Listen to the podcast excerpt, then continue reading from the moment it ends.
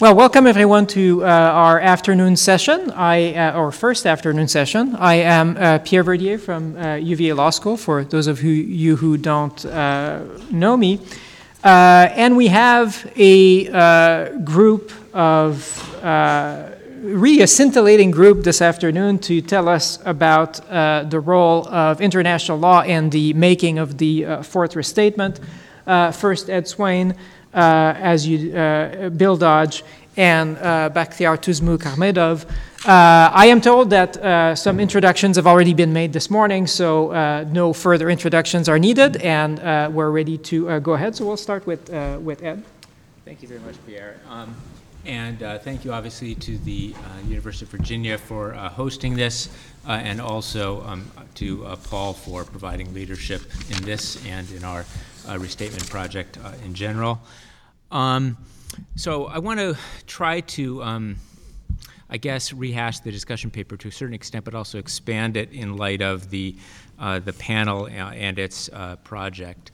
Um, the paper is, you know, uh, let's be frank, kind of a, a, boring little methodological piece more than it is anything that provides much um, uh, substantive uh, insight. Um, but the question is ultimately about this, the kinds of materials with which um, the restatement fourth uh, has and should be wrestling, um, and uh, a comparison between it and the approach to uh, international law, which is obviously something of keen attention to the restatement fourth as, as it was to the restatement third. So the restatement third, as some of the other papers, um, both in this panel and other papers, um, discuss, um, you know, was notable for its enthusiastic embrace uh, relative to the prior restatement of um, international law. Um, and it, its approach to that was perhaps something like the enthusiasm, say, of a convert. Uh, it, uh, it found it uh, quite enthusiastically uh, and uh, happily most of the places it chose to look. Um, and it, um, as the discussion draft noted, you know, in principle, it, la- it um, embraced uh, a traditional view of international law in terms of, of sources and evidence. Um, it considered the typical things one would look at in those regards um, and uh, focused on mainly on international agreements and customary international law and conventionally um, at least it, it, talked it said the right things about um, how um, that was to be found uh, and and uh, articulated in turn by the restatement itself um, it was not um, completely successful, um, despite its attempts to um, eschew a U.S. focused view. It um, ended up with um, some distinctive views that were based in part upon its uh, approach to state practice, which ended up being a very U.S. focused uh, kind of uh, state practice. and in a few areas uh, where it wasn't so inclined, um, it ran into some difficulties in dealing with um, one of the parties with which restatements in this field tend to deal with, which is the U.S. government, uh, and in particular the State Department. And so there were um, interesting exchanges on topics such as expropriation, uh, for example, uh, as well as the, the reasonableness uh, topic, the re- reasonableness in prescriptive uh, jurisdiction.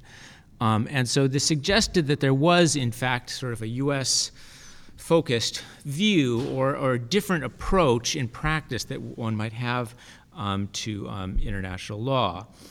Um, and there's nothing quite like that in the restatement um, fourth um, to this point. Um, there is use of international law quite heavily in some areas, but there wasn't an attempt yet to um, define uh, what international law is or the kind of international law with which um, the restatement fourth should really be grappling. It more or less took um, the field uh, as a given and embarked on it. And in the discussion paper, I explained that I think, you know, and I would say this, I suppose, that this was uh, a, a considered view and that trying to define the parameters of international law and um, the kind of proof that one might want of international law more generally would have been um, kind of a hazardous thing to do, given that um, only parts of the restatement fourth have been uh, authorized, and you don't want to bite off more than you uh, can chew, or or hem in uh, future discussions with a full considered view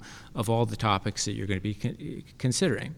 So, somewhat something similar might be going on in a an area that's uh, of, of, keener interest still um, to the reporters and to the restatement fourth, and that is to do with the understanding of foreign relations law, which is um, partly international law and partly not. Uh, the restatement third uh, define this um, field as, at least for purposes of that restatement, uh, as being international law as it applies to the United States, uh, and domestic law that has substantial significance for the foreign relations of the United States or has other substantial international consequences.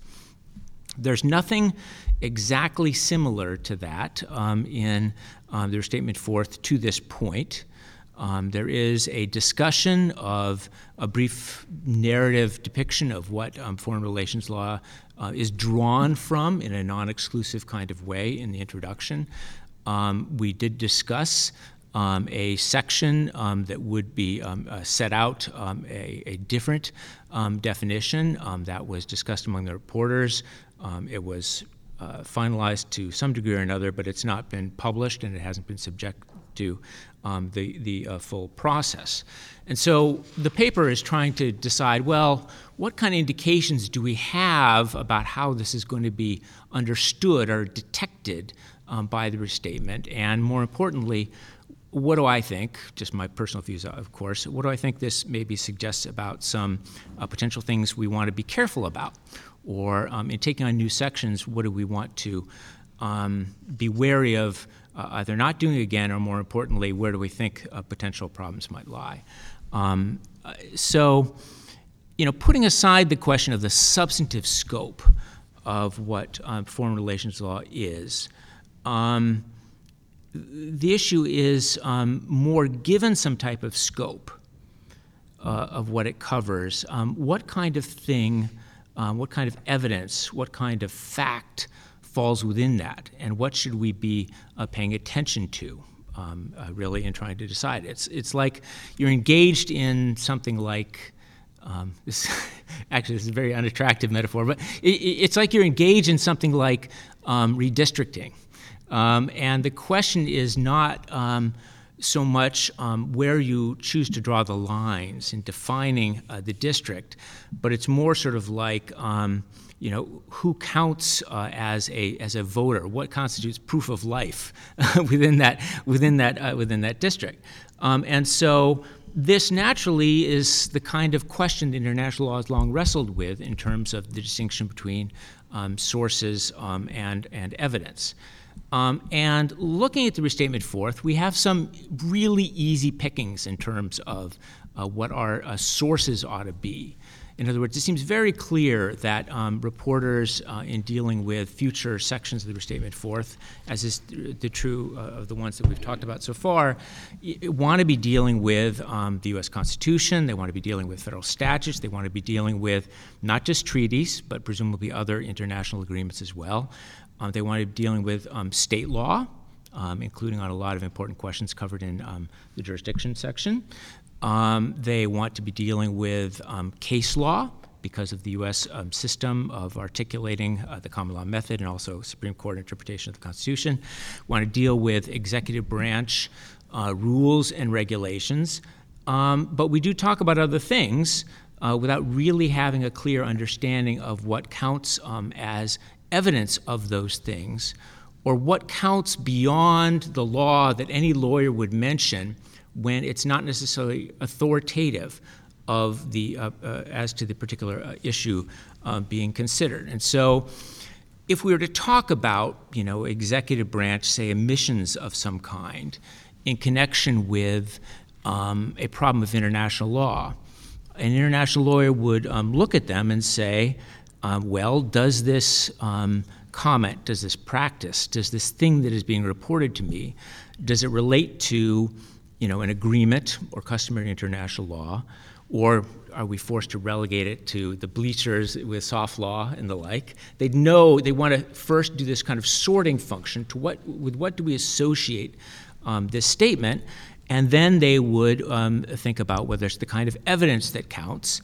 and they would have um, readily available a set of tools um, that they apply um, erratically, of course, but um, uh, for figuring out well, um, is this part of a um, consistent um, treatment of this issue by this particular actor? Is that treatment by that actor consistent within that relevant state? Is it consistent um, uh, is this state's behavior, if it's consistent internally, is it consistent with the behavior of yet other states? And they'd go forward and build this question. This is, I think, to this point, less clear um, in the field of foreign relations how exactly we should do that. We know that we say, as a matter of restatement um, uh, law concerning uh, uh foreign relations, that um, you know whether international law is established in the fashion I just described doesn't exhaust what we talk about as relevant for, for foreign relations law. We are interested in things that are um, unique to the United States and idiosyncratic uh, for the United States. But how we make the decisions as to what counts exactly um, remains a little uh, unclear. So some of the things clearly matter. Other stuff, um, such as what the executive branch um, uh, does, um, is less clear. It will matter, for example, whether it purports to be interpretive of the Constitution, whether it purports to be interpretive of a statute or of a, of a treaty. Um, but there are other instances in which um, uh, what the executive branch or what some other actor within the U.S. system is doing um, simply exemplifies uh, a tendency or establishes a position with respect um, to other law or other um, state practices um, that uh, might be relevant. And as the discussion paper indicates, I think we find this to be true, and my examples to this point, uh, which have been a little opaque, I admit, mainly relate to the executive branch. Um, I think we may find as we go forward, we want to be careful about some of the tendencies that I think people within foreign relations generally and within um, the restatement process uh, might, might have. Uh, one question I mentioned in the paper is we should be um, interested in um, what happens when we don't have evidence establishing a position or a commitment to, um, say, a proposition of customary international law, or say, with respect to a particular kind of treaty practice that we see exhibited elsewhere? What does it matter if, for example, we don't find examples where um, the United States has done things in that fashion, has exercised um, jurisdiction in a way that other states have exercised. What significance do we attribute to um, the omission or the lack of evidence in that regard? Um, and I think if we, uh, I think it matters, but how exactly it matters is a little bit difficult. Um, uh, f- it was a little bit difficult for me to say, and I'm interested in input on that question. Um, I'm also interested in the question about what it matters, uh, how, to what extent it matters that the United States, say, on a given issue, has not manifested um, a final or most conclusive position that it might have. So, what does it matter for, if, the, if the United States government has indicated support for the Vienna Convention on the Law of Treaties, for example? Um, to what extent does it matter, and, and attested that um, large parts of it, at least, are customary international law? To what extent does it matter that it hasn't committed to that uh, and um, ratified um, that um, treaty? Um, to what extent does it matter if there is a practice common within the State Department that has not made its way into um, Circular 175? to what extent does it matter if, to uh, turn the tables a little bit, there is a consistent position that um, members of the um, legislative branch have exhibited that has not made its way into a binding statute. To what extent should we pay attention to that? Uh, that seems to be practice of the kind that would be reported maybe in um, the practice digest. But what extent should we try to take this into account uh, within um, the uh, restatement process? Um, and I think we have to be um, sensitive to this, in part because um, one of the things um, I think many of us saw in the restatement process is uh, it's much easier to get information and input from um, actors within the executive branch uh, within the, the Justice Department and within the State Department than it is to extract the considered view of participants within um, the legislative branch. Um, and there's a lot of reasons why that might be so. That might be um, uh, simply a reflection of how uh, foreign relations law is generally generated within the world. And we might simply view the restatement process simply a microcosm of how foreign relations law really works. But I think we have to be wary of accepting that easy answer. Um, and we have to see whether there's ways in which the restatement should form its view uh, within itself. Um, courts al- always remain free to reject this. Um, but uh, I think we have to be careful about how we cast our net uh, and um, how we decide uh, what significance we attribute um, to other materials like this. Just want to stop there. Thank you. Bill? Great. Well, um, Ed began his paper by noting the description of sources of foreign relations law in the introduction um, to the restatement, and maybe I'll just read that. Uh, the foreign relations law of the United States is drawn from different sources, including the constitutional, the Constitution, congressional legislation, judicial decision, actions of the executive, customary international law, international agreements, and state law. This restatement attempts to distinguish clearly among these different sources and to explain their interrelationships with respect to the particular topics covered here. It's really that last part that I focus on in my paper, and my contribution tries to distinguish between international law and international comity. And I also try in the paper to defend the Restatement Fourth's reliance on international comity. Now, because I have written an article on international comity, I fear that people will attribute this reliance to me. Um, I will state for the record that I do not deserve all of the credit or all of the blame for the mentions of international comity in the document. Uh, as I recall, it was frequently Paul or Anthea who would send a draft that described something as international comity. I did not object to the inclusion, but I did not always initiate the inclusion. So the restatement third actively avoided using the word comity, and I think there are two reasons for this. First, the restatement third wanted to restate international law, and doctrines based on international comity are not doctrines of international law. Second, the reporters of the third restatement thought that comity was the antithesis of legal obligation. I think the most famous example of emphasizing international law over international comity is Section 403 of the Third Restatement, which was built on top of cases like Timberlane and Mannington Mills that viewed their limitations of extraterritoriality as examples of comity. Section 403 took these cases and it fashioned a rule of customary international law. But in doing so, the Restatement Third ignored its own tests of state practice and opinio juris.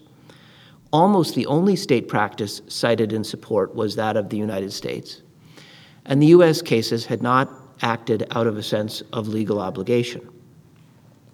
I think another example of the same dynamic is jurisdiction to adjudicate, where the reporters essentially took the Supreme Court's due process jurisprudence circa 1986 and wrote it into Section 421 and called it customary international law. Again, almost all the practice cited was U.S. practice, and again, there was no discussion of opinio juris. I'm sure we'll talk about this tomorrow morning in connection with Austin's paper some more. Um, I have enormous respect for each of the reporters of the third restatement, but I do think they erred in two respects. First, I really firmly believe that they should have followed the Restatement Third's own test for customary international law, requiring a general and consistent practice of states followed out of a sense of legal obligation when they were trying to restate rules of customary international law of jurisdiction. Second, I don't think that they were right that comity is the antithesis of legal obligation. It is absolutely correct that rules of international comity do not reflect international legal obligation, but they certainly can reflect domestic legal obligation, and they can take the form of rules, not just the form of standards. The Restatement Fourth took a more cautious approach to restating customary international law, and that correspondingly meant that it was more open to, res- to restating domestic law. The Restatement Fourth's reporters also did not shy away from international comity. To the contrary, we found it a useful tool for distinguishing rules that are part of domestic law and required by domestic law, but not required by international law. With respect to the extraterritorial application of U.S. law, the Restatement Fourth significantly rejects Section 403 as a rule of customary international law because it is not supported by state practice and opinio juris. To Ralph and Hannah's chagrin, it also rejects Section 403 as a rule of U.S. domestic law based on comity.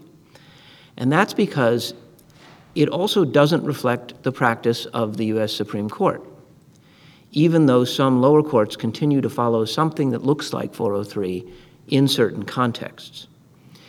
Instead, what the restatement fourth does in section 404 is restate the presumption against extraterritoriality, which is the principal tool the Supreme Court has used to answer questions of geographic scope for the last three decades.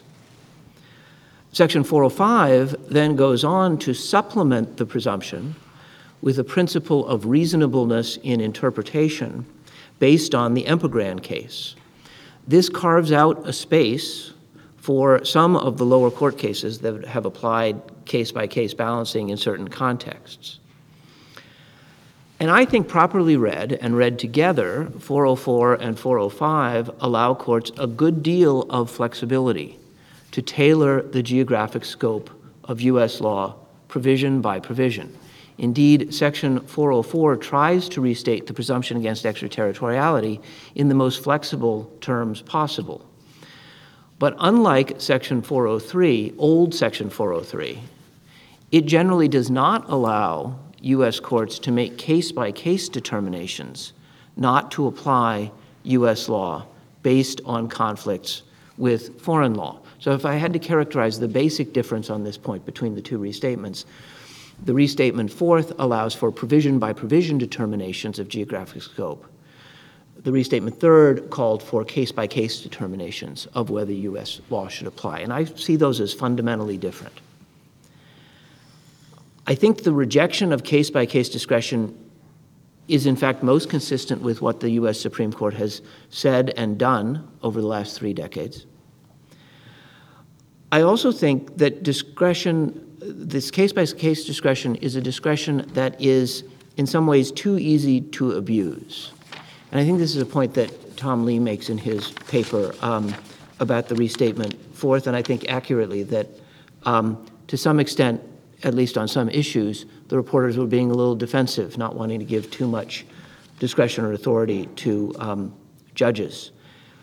And I would add that this case by case discretion is a discretion that many federal judges don't seem to want. At least those who served as advisors on this project and spoke to the question um, seem to be unanimous in not wanting to have to weigh all of these factors to figure out whether U.S. law should apply. I won't go into the same level of detail about other comity doctrines.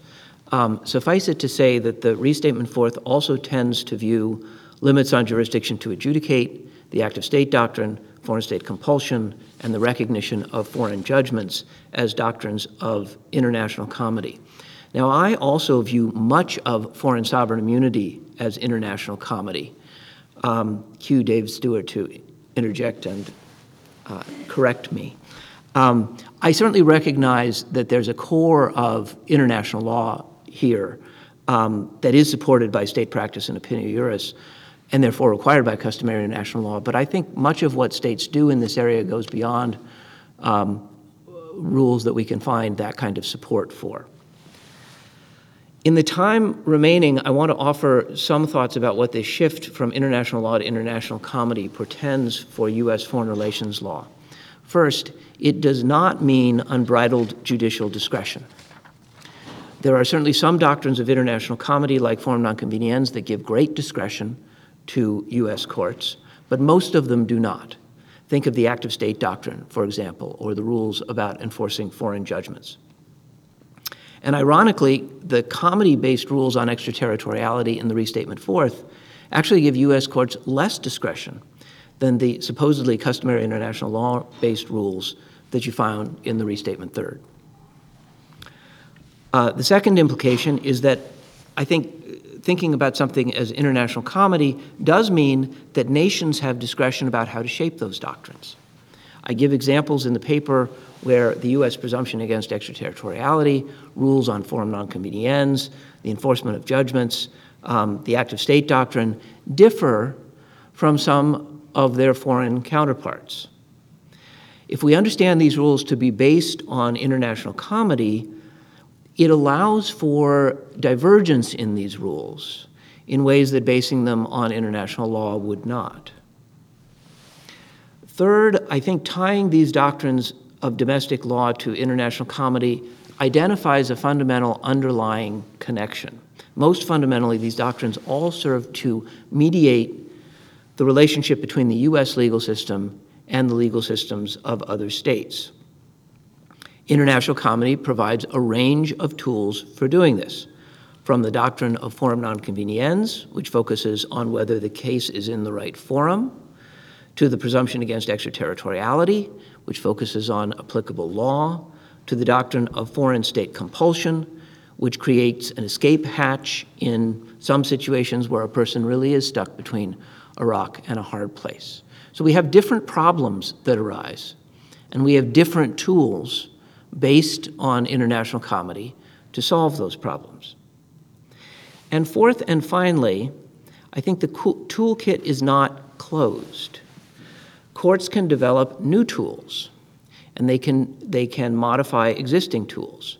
The Supreme Court could adopt the case by case approach that Ralph and Hannah advocate if it wants to. That is a path that is open to them. Congress can intervene if it wants to. So can state legislatures on at least some questions. Um, to anticipate G Day uh, a little bit, the restatement fourth, I think, can bring a certain stability to foreign relations law, but this is a law that can change and will continue to change. And so, after some period of years, we will need a restatement fifth of foreign relations law. And I hope that I will be invited to the SOCO colloquium that discusses it. Thank you. Comments or questions lined up? If you have one, uh, please put up your placard and I will uh, go uh, around the table. So we'll start with Paul, who, who will tell us about the uh, Arabic or, and Chinese text of the, of the charter. I defer, defer to Bill completely on the Chinese, uh, and I defer to anyone else on the Arabic. Um, so, uh, first a comment about Ed's presentation and then a question for Bakhtiar. I mean, uh, one of the things I think is interesting about the reporter's notes in uh, the fourth restatement is how extensively we quoted foreign legislation, to a lesser extent, judicial practice.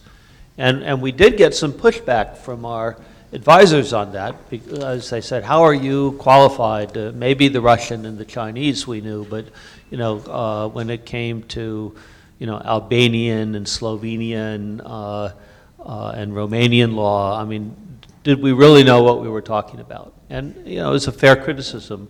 Uh, the effort was to at least signal to others what we thought were the indications of practice. And we looked to this extensive state legislation as evidence of practice, which we thought were helpful as to the issues.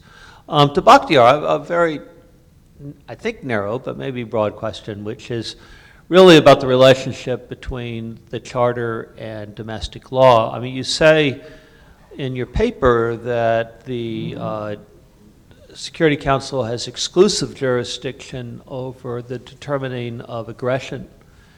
And I, I just, is exclusive the right word as opposed to definitive or authoritative?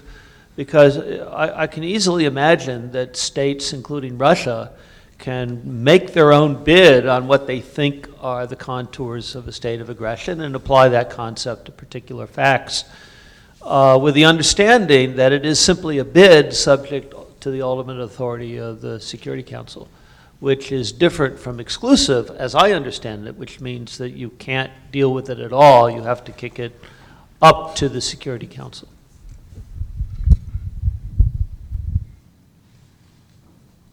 Thank you.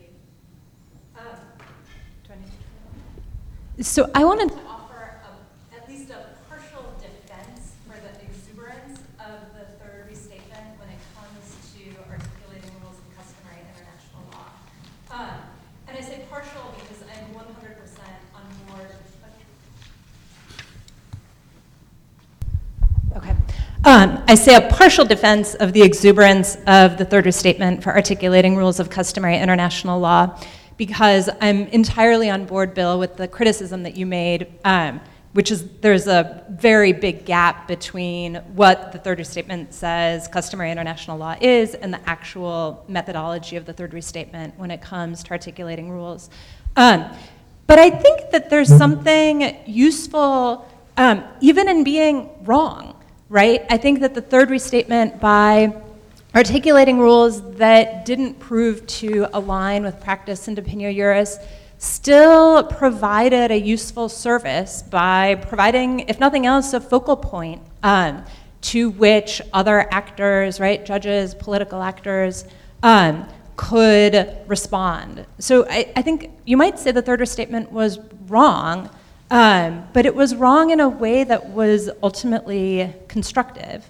Um, I think the second reason why um, perhaps the fourth restatement is a little bit too gun shy um, when it comes to articulating rules of customary international law is that the restatement has an important pedagogical role to play to practitioners, to judges. It's a resource of first resort to many lawyers and judges who have little exposure to and familiar, familiarity with international law. I think by articulating a rule and showing how the methodology ought to work in practice, I think that there's an opportunity for the restatement to play a valuable um, pedagogical role. And then the third um, reason, and this one is maybe one to be a little bit more cautious um, about, but in a situation where a rule has not entirely clearly coalesced, um, where the proof is maybe there but not quite 100%, there is a capacity for the restatement to play a useful role in uh, facilitating the ripening of a rule. And even looking at the third restatement rules that ultimately didn't align with practice and opinio juris, the world in which they would have aligned isn't one that looks so different necessarily from the one that we live in. And had a couple of Supreme Court justices sided with, with, Justice Scalia and Hartford Fire Insurance, right? Like the rule could have gone, um, or the, the, the real world could have perhaps reflected the articulated rule far more closely, making it a decent bet looking at it from an ex ante perspective. Um, so, keeping in mind those ways in which it's possible for the restatement to be both wrong and um, constructive, uh, I'd be curious about your views and the, the views of other reporters about whether you think um, maybe there's a possibility that you were a little bit too gun shy. Bill, did you want a chance to uh, respond? Well, how many of them are we going to, I mean, I think, do you want to, I'm happy to respond, but maybe people should respond to Paul as well at that point. Uh, you, maybe, why don't we take one more and then go Okay, around the table to however you respond? wanna do it is How fine. about that? Uh, Just one quick uh, observation and then a question. Um, So I I sort of tend to agree. I I think it's important to distinguish between the operationalizing of rules in the third restatement that were controversial and the underlying principles, which were not. And so t- to me, it may have been controversial uh, that uh, a reasonableness uh, rule was interpreted as how you operationalize customary international law. I, I don't think it was controversial in a number of areas that customary international law applied and that those were principles of law, not comity. And so I, so the bigger question I have, um, and, and I can save some of those for tomorrow, but um, I- I'm interested, uh, that makes a big point that comity doctrines, international comity doctrines, are not required by international law. Uh, wh- Why not? So, although they don't specify the specific content of those comity doctrines, why don't you take the duty to cooperate, the duty to negotiate, a good neighborliness, those principles from international law, and say, although they don't create a particular form in which comity requires, that all those cases under the ICJ's sort of decisions require cooperation and taking into account foreign interests. And therefore, at some level, although it doesn't specify the content of the comity doctrines as they play out domestically, it's required for states to have some form of comity, if not some legal principles that take into account uh, foreign nation interests as part of those princi- general principles of international law. And so I, may, you may not agree with those general principles, uh, but why isn't it that that's emanating from international law as a requirement for why some form of comity is not required by domestic law, but required by international law writ large? I guess, I think that, first of all, it's important to distinguish, uh, to define comity. If comity means getting along with other people in the world, um, then yes, international law certainly plays a role in facilitating comity. I'm using it in a more technical term, uh, in a more technical way to include just rules of domestic law that are not required by international law um, that help us get along in the world. So, um, on the general principles point, um, it's an area of international law that I think is not entirely clear what purpose general principles serve. They're already referred to under the ICJ statute. Um, they certainly uh, form a gap filling function um, in some instances.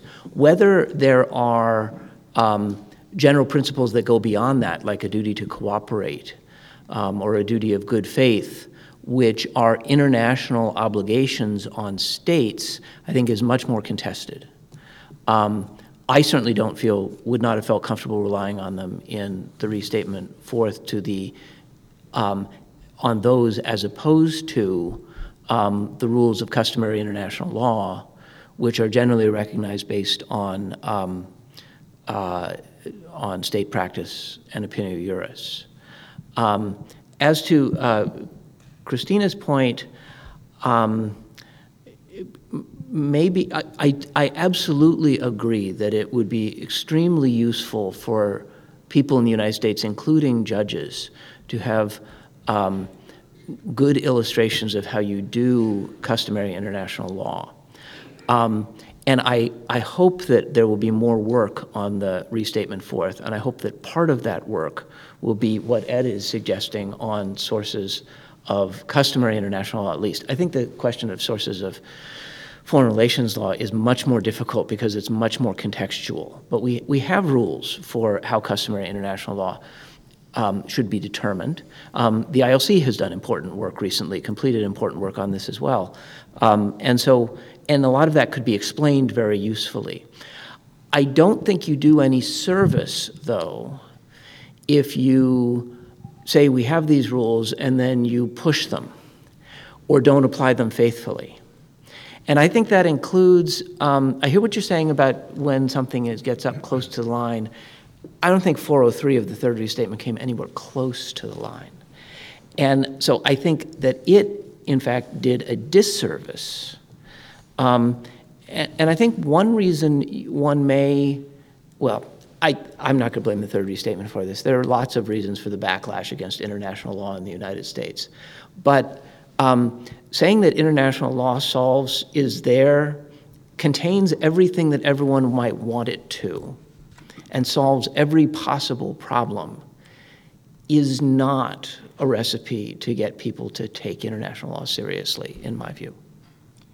Well, if I, if I, if I may jump in here, with respect to this to some extent, but also uh, to respect, with respect to your answer to, uh, to Austin, I, uh, I completely subscribe to your praise for the Fourth Restatement's effort to keep a fairly clear distinction between doctrines or rules that come and do not come from international law. Uh, but I do have a question about the use of the term com- comity to describe or, or uh, establish that distinction. And, and the example that comes to mind, and you cite it in your paper, uh, are various cases in which the Supreme Court has kind of casually said things about uh, foreign state immunity uh, to the effect that that, that is a, rule of comity or rule that, or they've described it as involving comity. And uh, in my mind, it can't be that they mean uh, comity in the sense that you're describing it, that it is not, not a rule of international, or at least if they mean that, then it's clearly wrong. As far as I'm concerned, if there is anything that qualifies as a rule of customary international law that is clearly established as such, it is the rule of foreign state immunity. Um, so then the question is, what do they mean? Either they actually do mean co- comity in your sense and they're wrong, or they mean something slightly different, which is that it is a rule that exists out there that is comity, not in the sense that it is or is not international law, but that describes what it's motivated by, which is uh, a deference, some deference to the sovereign interests of other states, and, and some need to, uh, you know, restrain, uh, restrict oneself from fully applying one's jurisdiction in certain, uh, in, in certain uh, circumstances. Uh, and so that makes me wonder if whether there is some ambiguity built into the term comity that makes it uh, a sort of, of problematic la- label for uh, what you're what you're trying to, to use it as. Well, there certainly are different definitions of international comity, and the restatement um, does try to adopt a definition that comports with what, what I've said. Um, and I agree that um, many rules of uh, foreign sovereign immunity are rules that are required by customary international law.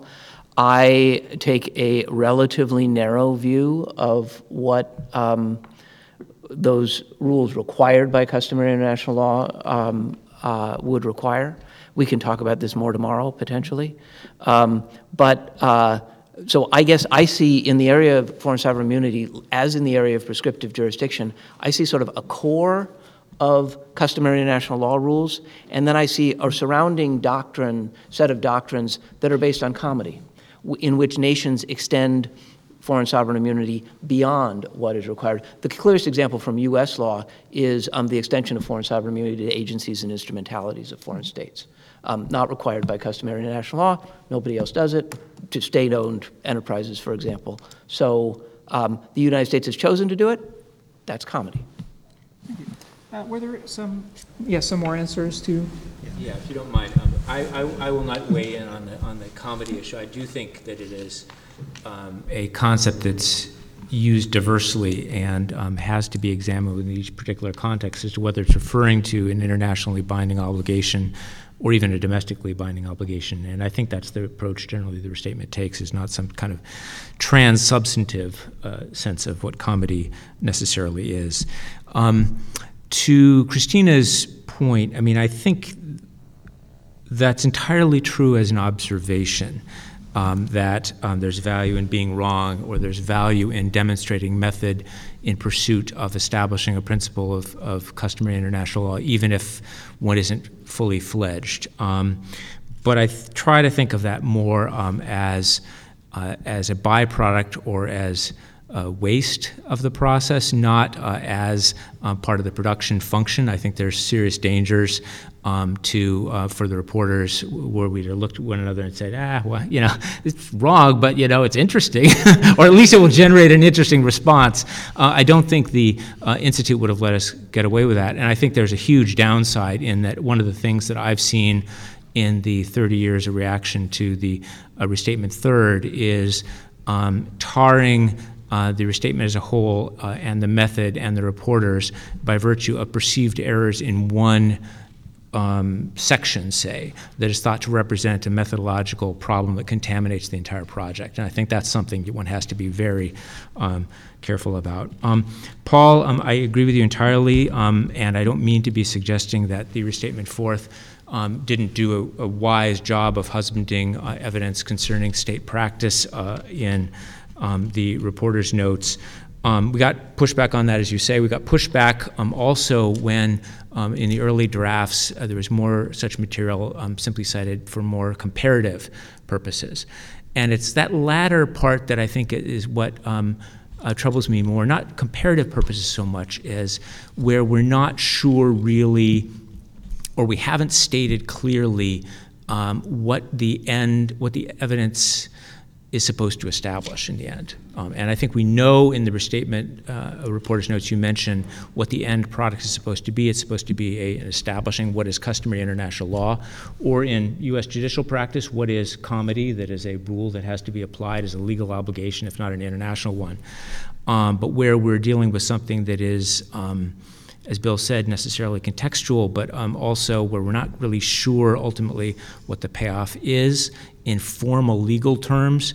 Um, I think it requires some greater self scrutiny. We can speculate about what the payoff is in non uh, formal legal terms. One of the uh, benefits of citing, for example, U.S. executive practice on an area is um, reducing the possibility of criticism of the, uh, of the efforts as being out of step with some concept of, of foreign relations law. So there's a lot of potential payoffs. It's just I think we have to have our own ter- internal um, standard that we're aspiring to. Paul, I think that uh, uh, the uh, prerogative to um, uh, determine the, uh, the act of aggression should stay with the Security Council as its uh, exclusive uh, prerogative. That's, that's my reading of the charter. If there is a massive armed attack, um, then it triggers off uh, self-defense, whether individual or collective. Uh, that's, that's, that's the textbook. Um, I, um, I, I think that the term aggression has been used uh, both internationally and nationally rather indiscriminately, and it became very, very commonplace. Uh, it should be used more sparingly. I'm reminded of a diplomatic anecdote which was told by, to me by one of the participants when two ambassadors, a so then, then Soviet and, uh, and U.S., were standing in front of the door of the Security Council um, which was about to vote on what eventually became uh, uh, Resolution 678, authorizing the use of all necessary means against Iraq. And uh, the two ambassadors were discussing whether the, the, the, the term aggression should be used by the Security Council. One said, let's do it. Both were burdened by a degree of legal knowledge. Uh, and the other say no. The other said no. It, it, it, it's all clear. Let, let's let's go and vote. They voted, and there was no term aggression in 1991 in 678. How history would have changed had uh, the Security Council identified the aggression at that moment and said that Iraq is responsible for that aggression because the determination of the act of aggression uh, entails not only general measures against an aggressive state, but also personal measures. John Harrison?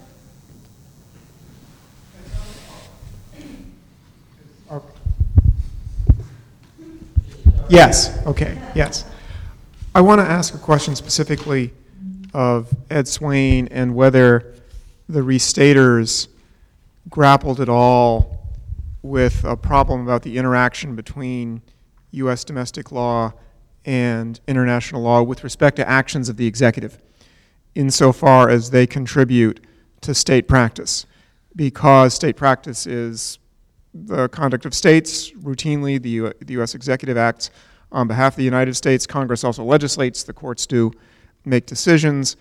And there are a lot of debates about the extent of executive authority, the extent of executive discretion with respect to foreign relations, and whether, whether you saw it as a problem that there may be actions by the United States that, for international law purposes, would constitute state practice that were taken by the executive and are of doubtful legality as a matter of U.S. domestic law. I'll, I'll give one example. I think for international law purposes, the way the international action in Korea was organized without the actual creation, without the use of UN forces uh, pursuant to an Article 43 agreement, but in a somewhat novel uh, me- mechanism. Um, that's an important piece of state practice, I think, in glossing the charter.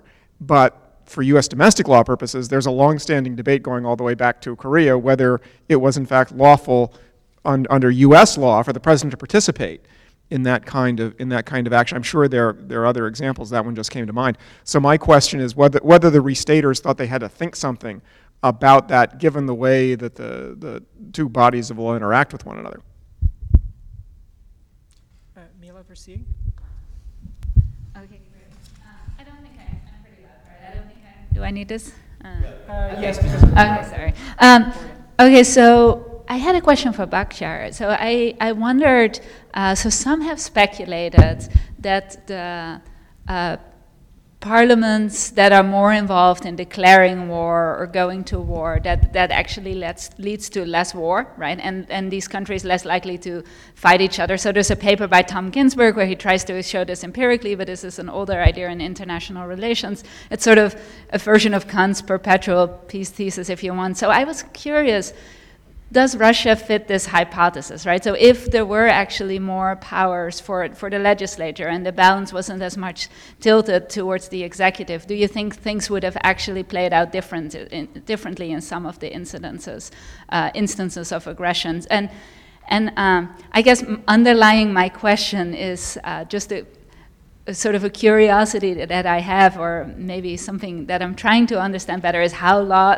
to what extent does law actually matter in Russia? Is a question I find very interesting because on the one hand it clearly matters a lot, and then on the other hand it seems to be fairly easily easy to maneuver around it as well for the executive, right? So, so and I had a related question there. So the rule, it's just a clarification question. The rule that um, uh, the Council of Federation has to be involved in authorizing troops abroad.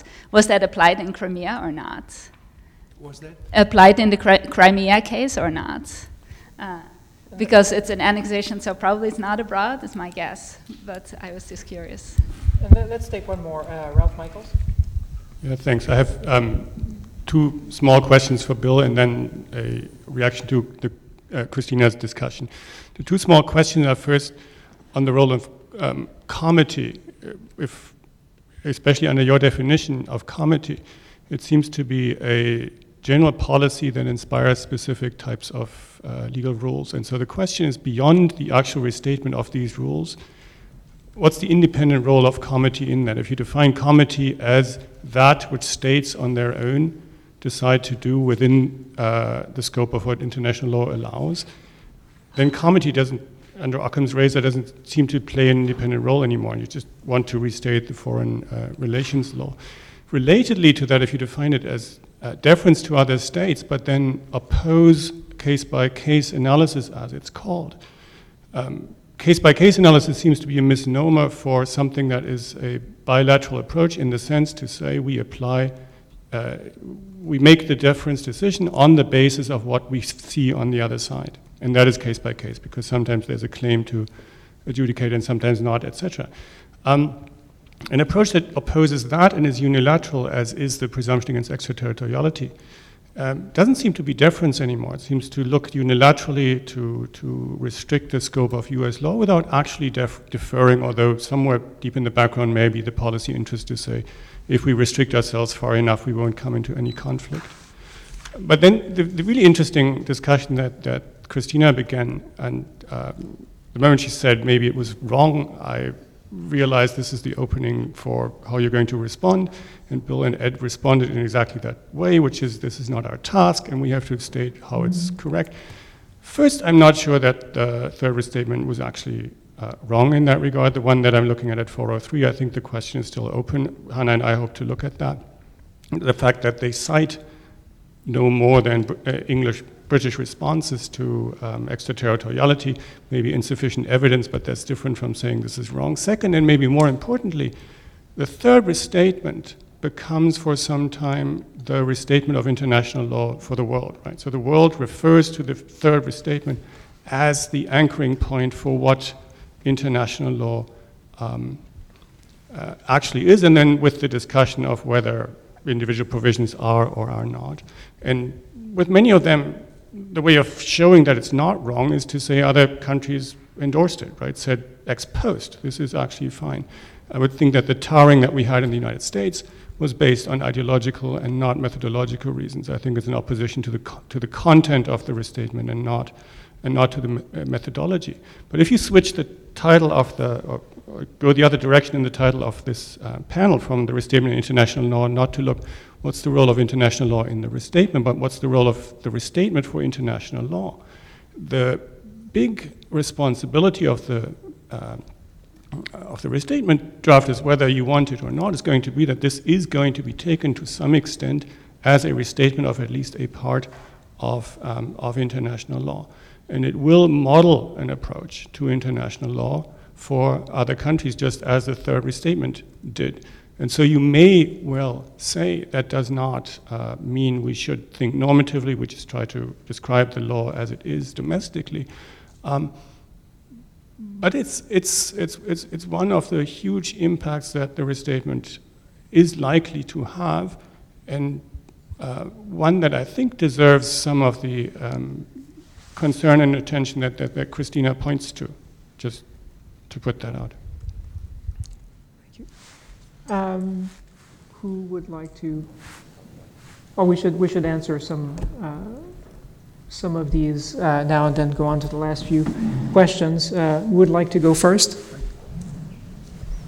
Um, So I think I'll, um, I think I'll leave um, Austin's um, remarks. Um, But the, as to John's question, um, whether there are executive branch actions that um, may be inconsistent with U.S. law that might contribute to the formation of international law that is inconsistent with or in tension with U.S. domestic principles, um, I can say the reporters didn't deal with that question generally because we haven't uh, and didn't undertake um, anything that was about um, customary international law and its effects um, domestically. Um, my personal assumption would be um, that the president is um, uh, bound uh, by U.S. domestic laws or other actors, including the Constitution, but that we know that the U.S. can be bound by international law. Um, even if a U.S. actor contributing to the formation of international law has violated U.S. domestic law. And we know that from um, the laws of treaties and other international agreements, that it's simply not the case that simply an error in um, U.S. law will somehow um, deprive an international agreement of its effects on the United States. And that's actually been something that we do explore in the restatement and that the um, um, Senate and Congress appear to understand as well. I think that would also be true um, for um, customary international law, but that's not a point that we've e- examined. Um, Ralph, I, just very briefly, because you're, you're mainly about the substance, I think, of um, 403 and its successors. Um, you know, I think it's fair to view the, the restatement in some sense as a proposer of international law or as a forum for um, generating international law. And I think that's one of the ways that its success might fairly uh, be evaluated. Um, and we know, sure, that the restatement isn't a court. It's not trying to resolve questions and, and decrees in a way that is formally legally bound and, and in principle can view itself as an actor. But I, uh, I guess I remain committed to the more boring proposition that that is a um, dangerous um, mantle to assume. It may be a, a, mantle that is thrust upon the project, um, but I don't think it's one that can productively um, be employed by it when its interlocutors include a lot of um, uh, people within um, the Institute and otherwise, such as courts, who are evaluating it by its uh, correspondence with a more near term uh, reality. Okay, so um, to Ralph's points, I agree with Ed that I think that um, for the restatement for the American Law Institute to um, be pushing particular views of customary international law that it finds normatively attractive but aren't supported by state practice is, I think, dangerous. And I actually think it undercuts the role of international law, not just in the United States but abroad, because it um, uh, it makes it seem as though it's just something that international law experts dream up, or in this case, even more controversially, U.S. international law experts dream up. And I, I just I have a hard time seeing how that contributes um, generally to the international law project. I think we are on much safer grounds when we are more um, cautious in that respect.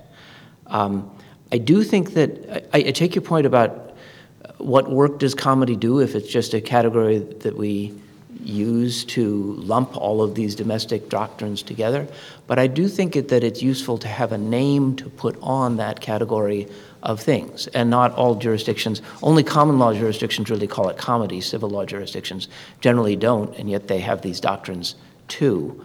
Um, I do think that there is a value in having, in finding a commonality among these things. Um, the analogy that occurs to me is, is mutual trust under the Brussels regulation, right? You may think that's useless too, but, um, but it's a linking idea. Um, and it reflects something. In the case of mutual trust, it's, you know, we've entered into this arrangement with these other um, jurisdictions, so we really need to take them seriously and not be second guessing them all the time. In the case of comity, it's that we live in a world where lots of stuff, including disputes, cross borders, um, and we need to accommodate that fact and we need to accommodate other legal systems by showing some deference. And on the deference point, I don't agree that if you don't take into consideration the actual interests of a foreign government in the particular case, that it's not deference. I think one can have deference that is unilateral and deference that is multilateral. Um, there are other comity doctrines that act in a unilateral form too. Forum non conveniens, for example, does not depend upon the existence of any actual foreign dispute to which it is deferring. Um, yeah, but that forum may or may not have an interest in hearing the case. The forum.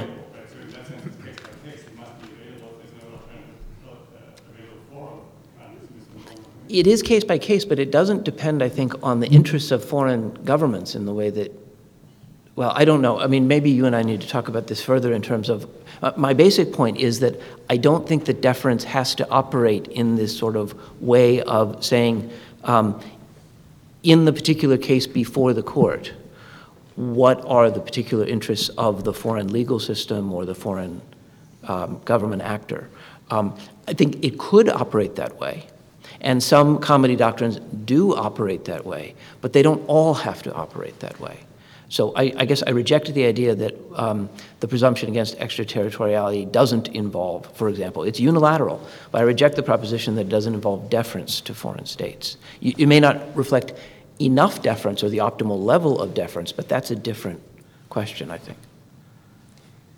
Back there? Yep. Um, uh, Mila, I, um, I would say that the council is involved, and it's involved quite actively, at least if you look at uh, um, uh, the minutes of uh, uh, sessions when uh, the uh, authorization to deploy is debated. Uh, it's, it's, it's quite extensive. And incidentally, the rules of the Council provide for in camera discussions on the matters of uh, foreign deployments, although most of them have been done uh, publicly. The only two instances when those dis- debates were held in camera that I can think of was one, deployment to Kosovo, to the international UN slash NATO, mostly NATO operation in Kosovo. And uh, uh, the reason uh, the debate was held in, in, in, camera, in my opinion, was because one of uh, a group of members of the council who were delegated by the predominantly Muslim members of the Russian Federation, they um, didn't want Muslim soldiers of Muslim faith to be parts of those units that would be sent to uh, deployed to uh, to Kosovo operation. Although later they changed their position, and but that, that's another story. The other instance when debate, discussions were in camera um, was um, uh, with respect of Syrian deployment, the in, initial deployment to Syria. And uh, as I already said, the uh, resolution was so terse that you cannot discern from the text of the resolution that it was about Syria. Only immediate subsequent, the events that immediately followed uh, uh, made it obvious that the authorization was for uh, deployment to uh, Syria. Now, um, I should also add that quite often the Council of Federation, in its authorization, and then later the President in uh, uh, his own decree, would make references to uh, international law. The counterterrorism authorization, uh, that was the authorization to use armed forces and, uh, uh, and special units, special forces um, following the attack on Russian diplomatic personnel in Baghdad, made a reference to uh, Article 51 of the UN Charter, that's self self uh, self defense. Um, I should also say that Russia seems to be developing a sort of its own authorization to use the military force doctrine. That is, we have at least two open ended um, authorizations One is more or less specific with respect to uh, counterterrorism that's following that Baghdad attack. The other is, uh, which was adopted uh, um, after uh, the war with Georgia, and with the inability of the two branches of power to interact and give constitutional authority to, uh, to deployment. Then there is another open ended AUM. MF uh, uh, Russian style uh, resolution, which authorizes uh, the president to, mm, uh, uh, to deploy forces in certain circumstances. Crimea, the answer is yes. The Council of Federation was involved although the resolution which was passed on the president's request, on the president's application, was about the deployment of armed forces to the Ukrainian territory. And it was repealed a few days afterwards. Does that answer your question? Thank you. So uh, we are uh, coming towards the end of our time. We only have a few minutes left, but uh, Kurt and George uh, have had their placards up for a while, so uh, I want to give them a chance to ask their questions.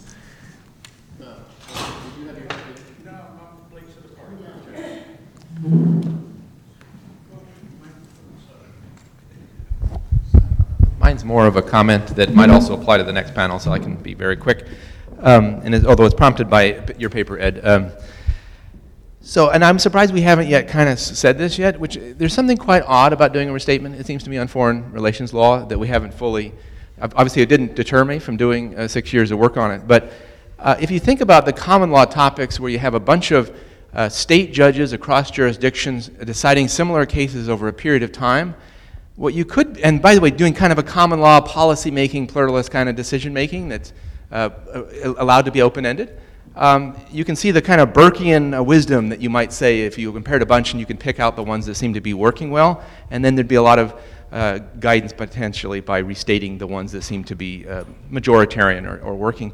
And that is nothing like the restatement form, not this one, but not the last one either a normatively loaded area of public law, a fair amount of which is constitutional law, that has one decision maker at the top, the U.S. Supreme Court, when you have decisions, as opposed to a disaggregated, lots of uh, similar uh, jurisdictions that you're comparing.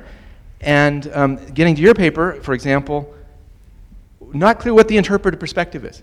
So now, now I'm not sure we can say it, so I don't know if I have an answer to it. But is it the judge, the reasonable state common law judge? No, it is probably not. Is it the reasonable federal judge? I'm not sure if that's all that it is. So to, you raise a question about the executive branch. A, lot of foreign relations law is not actually fairly judicialized. In which case, if there's law, if there is law, uh, what's the interpretive perspective? It might, to some extent, have to be some of the executive's views or actions.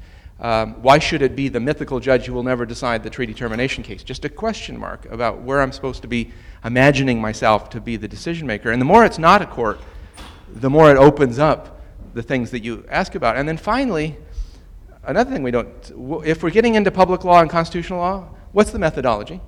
Uh, big fights in, among the people who write in this area, even in this room, originalists and textualists versus pluralists and common law constitutionalists. We never say, uh, what do we do? We basically are pluralist, I think, for the most part, and uh, that's defensible on the ground that that's a lot of modern stuff is probably pretty pluralist, and, as opposed to the academic writings on the topic. Um, but interestingly, not a defended choice either. And I think it's all be- in part because it's very different from the common law project. You were next. Yeah. So I just have a brief uh, question for Ed. I, I, I listened to you carefully, and you said we should pay attention to what the sources of international law are or the sources for the restatement. But you didn't say we should actually catalog them, which um, you just said be careful. And I guess I sympathize with uh, your caution in this respect. It's, it's, it, it makes a lot of sense to raise this question, to get into it. I have no idea how you get out of it. Um, and it seems to me that you know, when you analyze particular legal problems, you know, the working view of almost all lawyers is some kind of legal positivism. Show me what the sources of law are, and I can give you an answer to this particular transaction, this particular dispute. But in a task like the restatement, you're taking a much broader view, and the admissible sources might not be an input, they might be an output of the whole process of restatement. Reactions? Well, I, I don't want to speak. is this the last question? I don't want to say anything at the expense of other questions. No, I think this is the last, the last uh, round of questions that we're going to take. So uh, if you have final, final reflections, that is uh, also uh, welcome now. I would just say, with respect to the last two comments, um, I agree with both of them. I think one of the questions we face is, um, as Kurt said, we, we don't just have the audience being federal courts, though we c- can scarcely afford to lose our credibility with them. Um, so I think that they're a constraining force in that sense. Um, we are we are seeking to have a degree of credibility and resonance within with the executive branch and with the U.S. as a whole as well. But they, to a substantial extent, take their own guidance, and uh, there is not the rich tradition of the restatement guiding um, more naive end users that you might find in some of the other areas of the restatements. It's more a case in which um, the, the end users are extremely sophisticated and have um, their own agendas and um, can harbor deep uh, and never surrendered disagreements with what the restatement uh, is inclined to say. And that is, a, that is a tempering force. I think the best we can ultimately do is make sure that we are genuinely pluralistic in terms of the inputs that we receive and the kind of data that we survey um, so that we can convince more constituencies that their views uh, haven't been ignored and that this is truly, um, even if it is never rigidly defined, that this is truly um, you know, a, a careful effort that takes into account the different constituencies. I would actually just like to address that topic very briefly, which is um, uh, I think it would be possible and useful to describe sources of foreign relations law, maybe in the comments and reporters' notes to a section that defines foreign relations law, but I don't think it would be possible to come up with rules in the same way that one has rules and can explain them for customary international law because the sources are too varied and and um, what ends up being the definitive source or the ones that carry the most weight varies very much depending on what kind of rules we're talking about and in what context. Um, There were no specific questions from me in the final round, but I uh, would say that, uh, uh, again, going back to uh, those interactions between uh, various branches of, of government with respect of foreign deployments, we uh, can witness diverging trends. And I, I gave a brief example of Israel or Russia.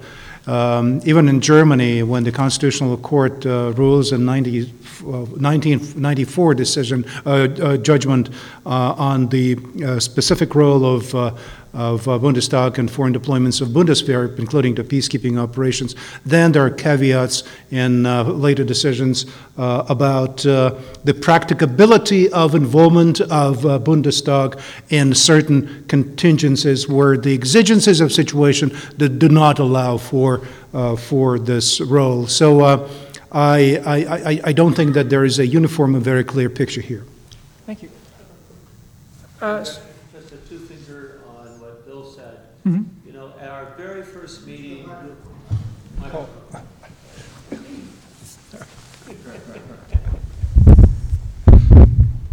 Our very first meeting with our advisors, we had a draft sources of foreign relations law provision.